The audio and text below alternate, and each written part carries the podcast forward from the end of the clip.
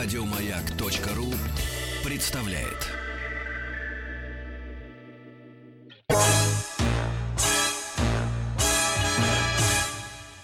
Эврика.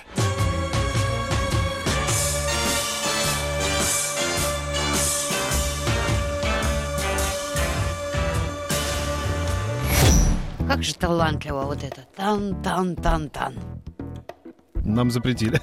Кандидат биологических наук, эм, старший научный сотрудник лаборатории стволовых клеток мозга МФТИ, старший научный сотрудник лаборатории система генеза поведения НИИ нормальной физиологии имени Анохина Александр Алексеевич Лазуткин. Добрый день. Здравствуйте. Поговорим о нейронах в мозге. Я думал, что пока буду читать ваши, ваши титулы, на этом эфир закончится. Но у нас еще есть время. Э, Потрясающие, потрясающие сведения принес нам сегодня Александр Алексеевич. Оказывается, появилась версия, и она уже, видимо, подкреплена какими-то фактами, что нейроны в мозге восстанавливаются, да, то есть они не умирают все. Да, вот так вот, да, дорогая ты, Ольга. Что есть Дробыш. надо сразу. Да, да, для начала поговорим о том, что такое нейроны. Это вовсе не император, а, как некоторые подумали. Римский. Хорошая шутка. Ну, нормально. Да. Для начала. Потом лучше будут. Да, Ну, Александр. Организм э, человека, любого животного, растения состоит из клеток. У животных имеется нервная система у высших животных, и э, нервная система состоит тоже из клеток, и эти клетки называются нейроны или нервная клетка. Это главный компонент нервной системы. И Как так- же и с так детства... быстренько, быстренько, быстренько, да, шастают по, по нашей черепной коробке, да? Нет, они располагаются, ка- каждый из нейронов в своем месте, у них очень длинные отростки. Некоторые э, нейроны имеют колоссальные размеры отростков, ну, предположим, э, те нейроны, которые нервируют э, наши ноги, а, они сами располагаются где-то в поясничном отделе э, спинного мозга. И Ага. нейрон, и его отросток одного нейрона может достигать э, почти метра э, длины. Ничего себе. То есть это очень крупные, такие длинные клетки, которые очень сильно ветвятся, связываются друг с другом, контактируют, общаются и благодаря этому обеспечивают наше поведение, наши мысли и так далее. А мне мама всегда говорила, нервные клетки не восстанавливаются. Давно уже не так, по-моему, нет? Восстанавливаются. Но с 1928 года э, это бытует мнение о том, что новые клетки в мозге не появляются. Все они закладываются в утробе матери, может быть, еще некое их количество появляется э, незадолго после рождения, но вот новых нейронов уже у взрослого человека э, долго считалось, э, не, якобы не появляется. Однако эту догму э, немножко э, Отправили, да. Отправили, да, в 60-х годах, когда американский ученый, анатом очень известный, Джозеф Альтман, впервые обнаружил делящиеся клетки в мозге. А, Надо сказать, что тогда ему научное сообщество совершенно не поверило, несмотря на то, что эти работы были опубликованы в самых лучших э, журналах на тот момент. А, Слишком революционны были эти открытия. А, Он издал несколько работ на эту тему, но в итоге был вынужден отказаться от них и уйти в другую область биологии. Почему? Ну, потому А, что его заклевали, сказали. Заклевали, его не принимали. Так если... А, а как? Вот каким способом он это обнаружил? Какие-то микроскопы гигантские или что? Да, есть э, специальные, когда клетки э, делятся, то у них происходит удвоение молекулы ДНК, потому что наш наследственный материал должен разойтись по соседним клеткам, по э, дочерним клеткам. Я сейчас такое выражение лица, как будто тебе про войну рассказывают. Ну, Да что, неинтересно. Ой, ай, ух ты, ах ты, все Интересно. космонавты, да. Так что? Вот. И когда идет образование новой молекулы, молекулы ДНК, она состоит как из кирпичиков, из, э, из таких э, молекул, которые называются нуклеотиды. И эти, ну, и э, если взять э, нуклеотиды и пометить их чем-нибудь, то такие меченые нуклеотиды будут встраиваться в молекулу ДНК. Таким образом, мы сможем увидеть те клетки, которые поделились. Во времена Альтмана в качестве метки использовалась радиоактивная метка, то есть радиоактивный э, тимидин. А, Этим тимидином кормили животных, это были э, крысы, это были обезьяны.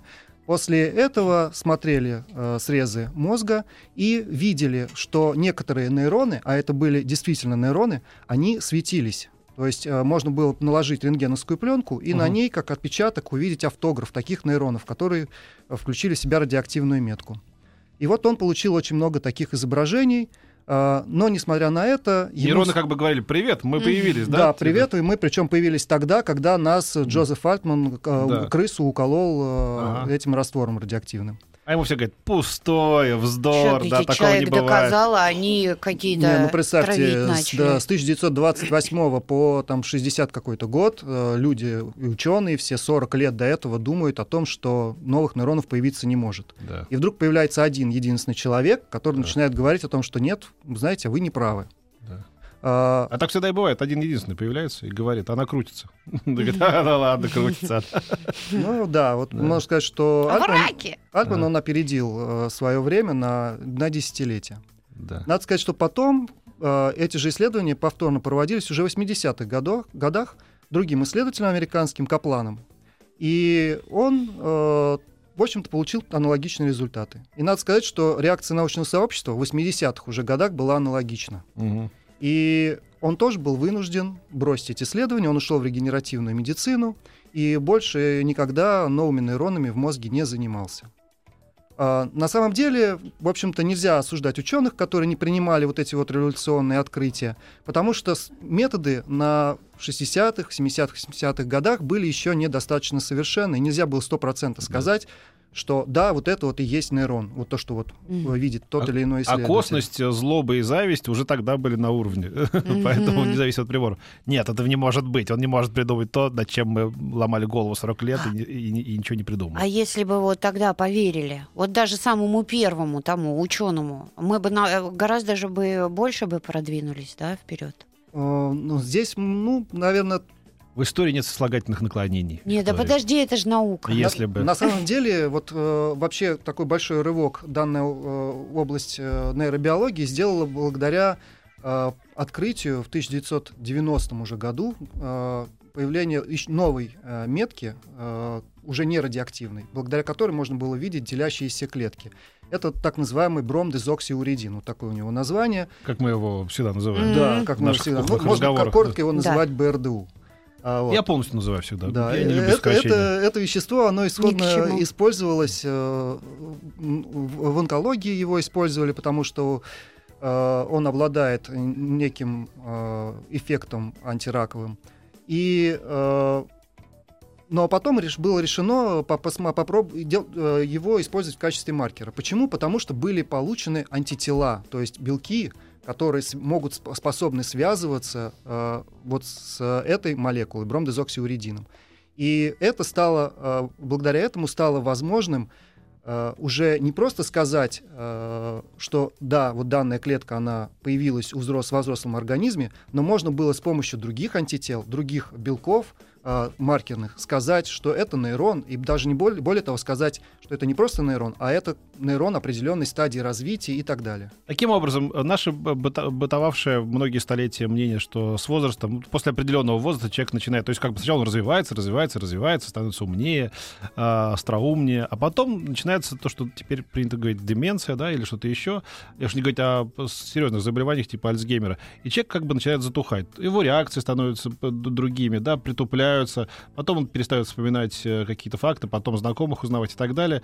Ужасные вещи, э, без шуток говоря. Так э, что же теперь нам эти исследования дают э, какой-то шанс на то, что если нейроны действительно размножаются, то мы можем как-то как людей до, до старости держать в бодром состоянии? Ну, во-первых, вы описали очень э, такой пессимистический все-таки сценарий. Ну да. Надо сказать, что... Это ему свойственно. во- Во-первых, далеко не все люди стареют так, как вы описали.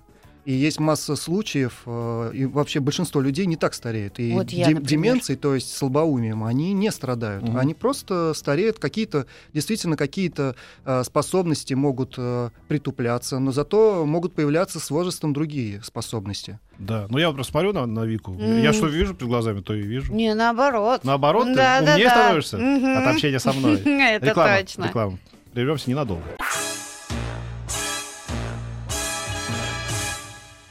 Эврика.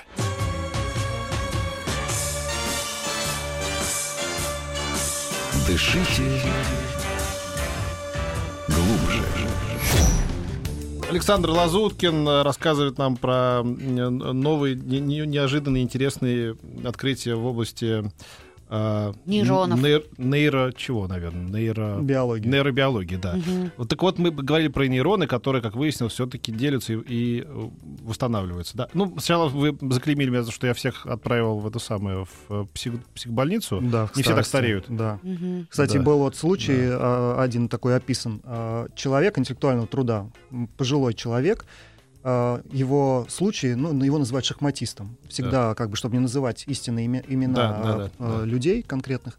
Так вот, у этого шахматиста, у него была удивительная способность а, далеко раскладывать шахматные партии. Ну, типа там во- восьмую, десятую партию мог видеть. Да. Так вот, в возрасте где-то порядка 80 лет единственное его отклонение э, вот от молодого Да. состояния было то, что он стал на две партии меньше э, смотреть вперед. А, И для него это составляло дискомфорт. Для Ну да. врачей это вообще-то наоборот, как бы ну это скорее получается исключение, нонсенс. согласитесь. Самое интересное, что несмотря на его молодость мозга и молодость мысли, и вообще его, э, как бы, молодость его сознания, э, когда уже после его смерти смотрели его мозг, оказалось, что мозг соответствовал человеку чуть ли не на последней стадии болезни Альцгеймера. Ух ты. А, Это говорит о том, что на самом деле наши мозговые способности, они во многом определяются связями между нервными клетками, а не их числом.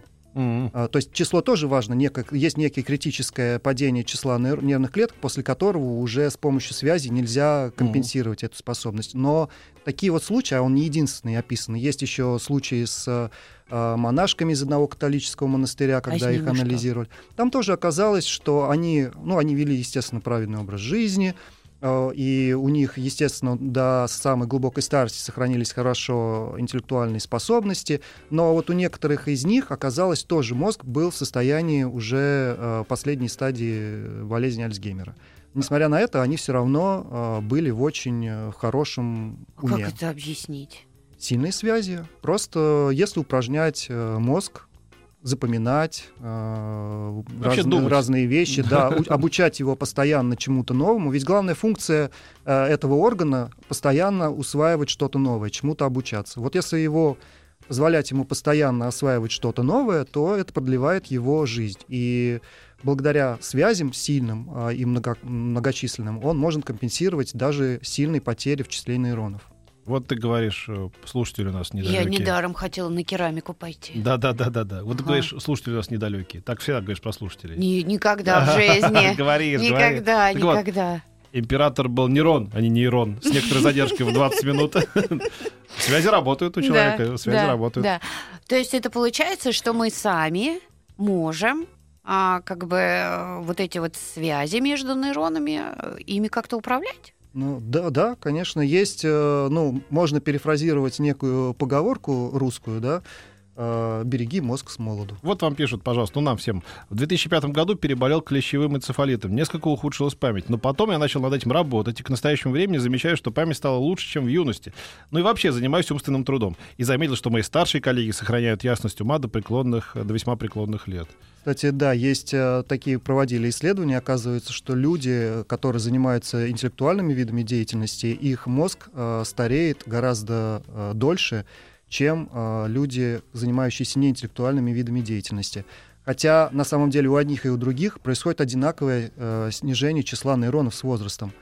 Но стареют они чуточку по-разному. Если говорить про э, людей неинтеллектуального труда, то когда их мозг стареет, то они постепенно утрачивают, идет постепенная утрата некоторых функций. Э, Ухудшается память, изменяется внимание и так далее. Люди интеллектуального труда, они достаточно долго держат э, очень хорошие, э, у них их интеллектуальная деятельность очень хорош, хорошая остается длительное время, но потом происходит резкое снижение, и вот этот период между э, ухудшением интеллектуальных способностей и уже непосредственно смертью оказывается очень короткий э, период.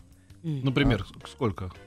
Ну, я не могу так сказать. Это А помните, вот а, совсем в том году, по-моему, на Оскар выдвигался вот этот фильм, где ранняя а, болезнь Альцгеймера была, ну, вот это а, актриса, она все время там запоминала, играла в какие-то игры под- с Джулианой Мур, да, А. вот, э, и там описывалось ранний Альцгеймер, ей, по-моему, 50 по этому фильму было, и она да нет, ну это пыталась... жуткое дело, э, о чем говорить. и, Ну, а- ну, она же пыталась себя как-то вот э, держать свой мозг в тонусе, она все время отгадывала какие-то кроссворды, она все время тренировала память, но все равно это ей не помогло, и болезнь все равно прогрессировала. То есть это получается, что вот а, когда это уже дан старт этому механизму, то ну, вернуть время спять нельзя. Ну, Я так понимаю, что мы можем поговорить о том, чтобы не, э, как-то предотвратить старт этого механизма, да? в- да, все еще. Элис называется этот Да, фильм. Да, ну можно, во-первых, э, ну, во-первых, мы можем отсрочить э, старость мозга, начиная его как можно раньше упражнять различными, э, ну, новым- обучая его всяким новым вещам.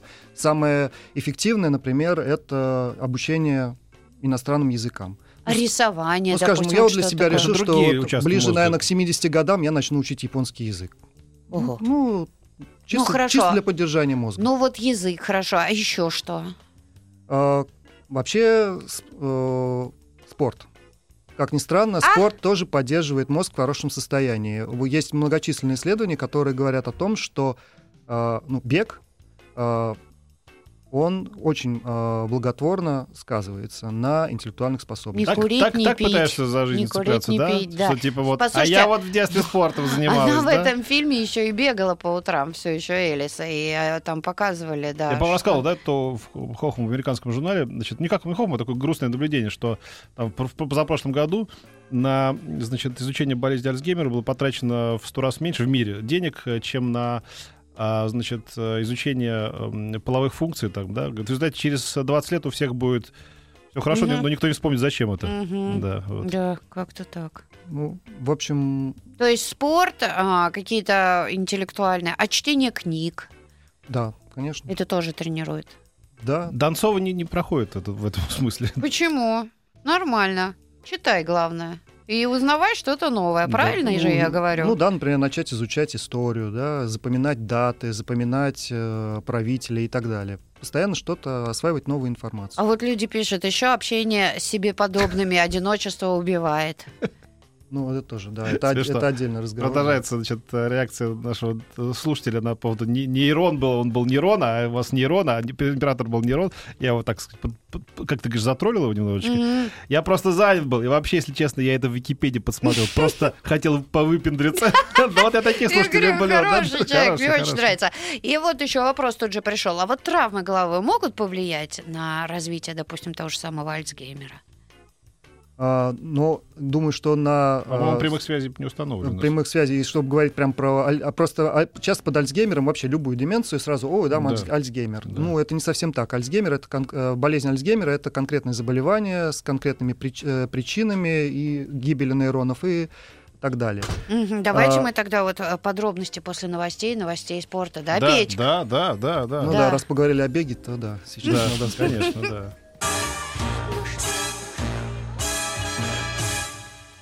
Эврика.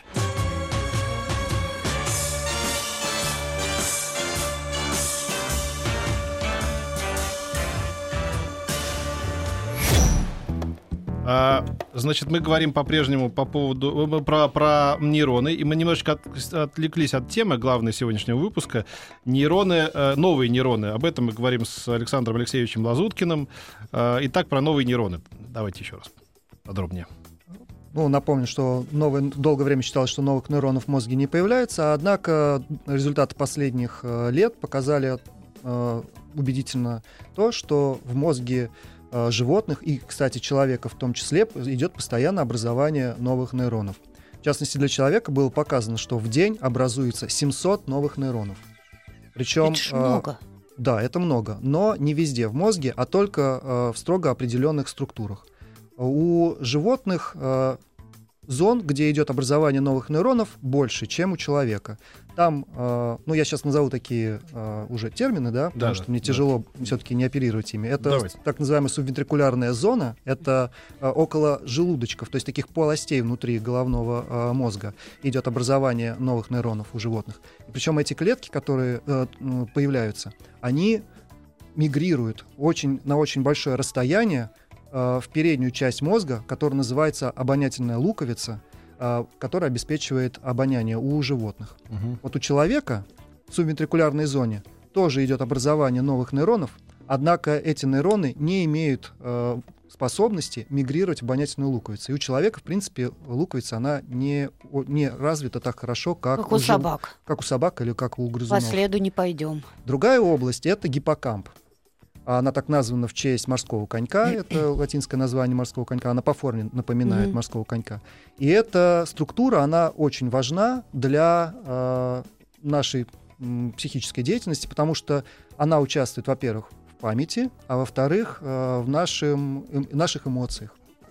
И там тоже идет образование постоянно новых нейронов, и эта зона называется э, субгранулярная э, зона зубчатой фасции гиппокампа. Ну, А я где-то звучит. слышала, что вот в гиппокампе вот это только отрицательные, ну вот от- в основном отрицательные эм- э, эмоции э, Нет, там, способствуют. нет, там все, э, Нет? там все, Все? это просто одна из так называемых эмоциогенных структур, то есть участвующих в формировании эмоций. И, естественно, и положительные, и отрицательные все эмоции завязаны гиппокамп. А, так вот, то, что я сказал, идет образование у человека 700 новых нейронов, это в гиппокампе идет ежедневное образование 700 новых нейронов. Вообще нейроны в гиппокампе, они у человека можно, э, предполагается наличие двух популяций. Одни нейроны появились от рождения, и они постоянно э, существуют и постепенно, постепенно отмирают с возрастом. Причем надо сказать, что у животных э, гибель нейронов с возрастом, она гораздо быстрее идет, чем у человека. М. А, Но также в гиппокампе идет постоянное образование новых нейронов, и это другая популяция. Причем эти, э, эта популяция нейронов у человека, она имеет период полужизни около 7 лет. То есть там идет постоянная э, об- э, некая обновляемая э, такая группа нейронов. Они появляются, исчезают, появляются, исчезают. Что нам это дает? А, Ну, вот в гиппокампе образование, мы что?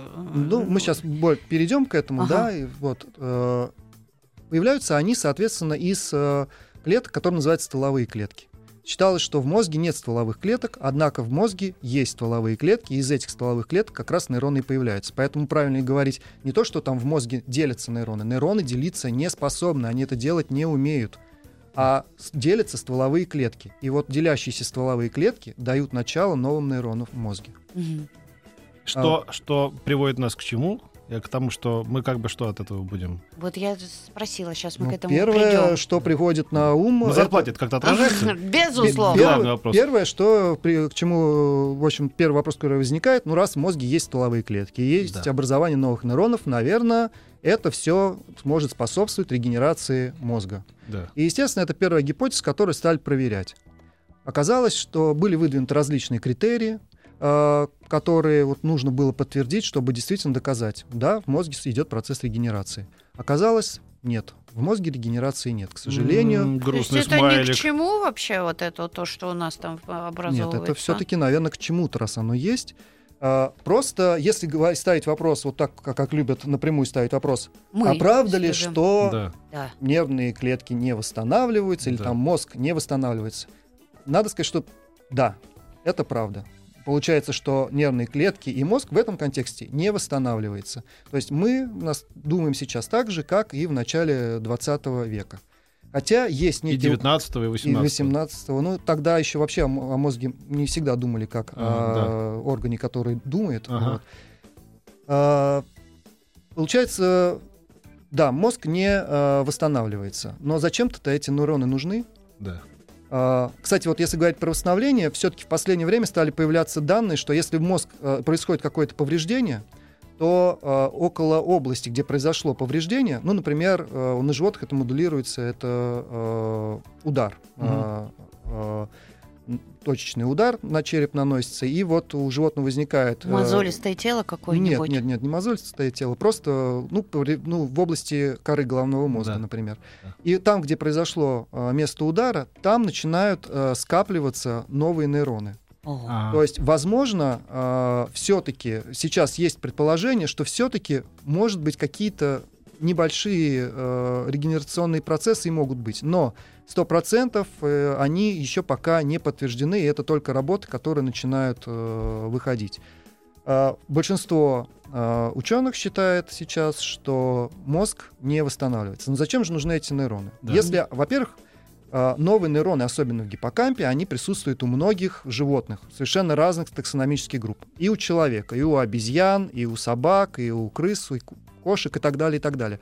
Значит, зачем-то это как-то, это как-то эволюционно сложилось, значит, они несут какую-то функцию. И это сейчас главный вопрос, который мы пытаемся понять. А, вообще, если гиппокамп, он так важен для памяти и эмоций, то, наверное, а, эти новые нейроны, они нужны как раз для обеспечения этих функций. Первое, что стали смотреть, это, ну, это как бы я так называю первое и второе, но на самом деле это все, естественно, изучалось одновременно Да. и во взаимосвязи. Оказалось, что действительно э, новые нейроны, они нужны для, э, скажем, ну, назовем это для наших эмоций. А, а- Бесчувственный сухарь. Оказалось, что во Мало время нейронов. человек, когда находится в состоянии депрессии, у него происходит гибель этих новых нейронов. И идет угнетение процесса, который называется нейрогенез. Нейрогенез — это формирование новых нейронов. То есть Мгм. одним словом можно назвать словом нейрогенез. Вот нейрогенез во время депрессии угнетается. При этом, если человеку начинать давать антидепрессанты, то и нейрогенез возвращается к исходному уровню.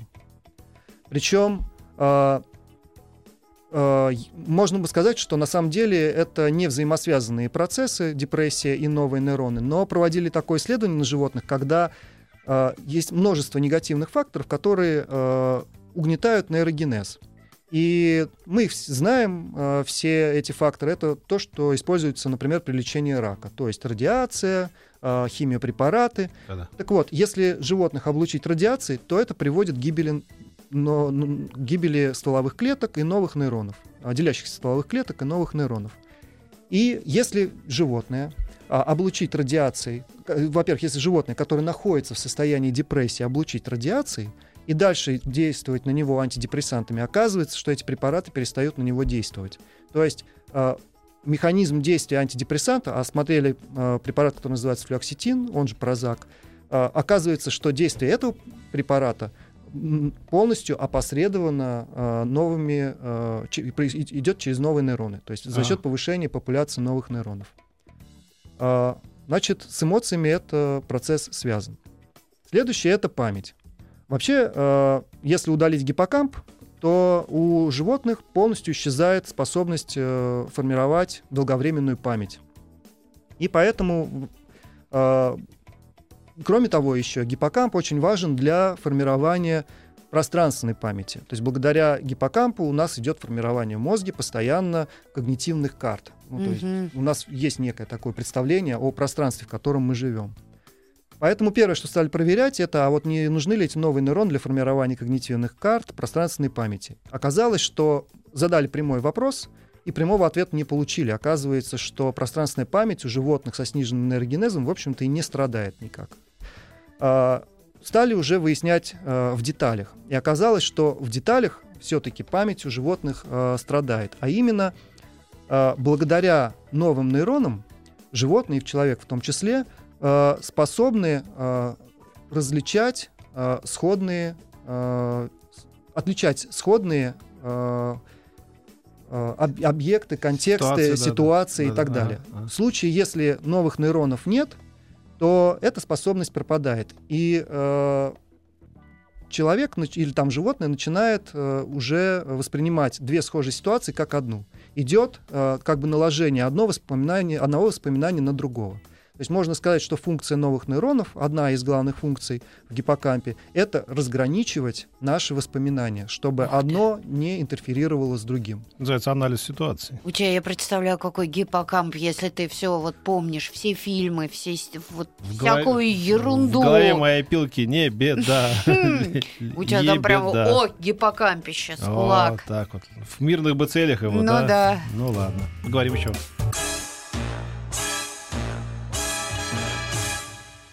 Эврика.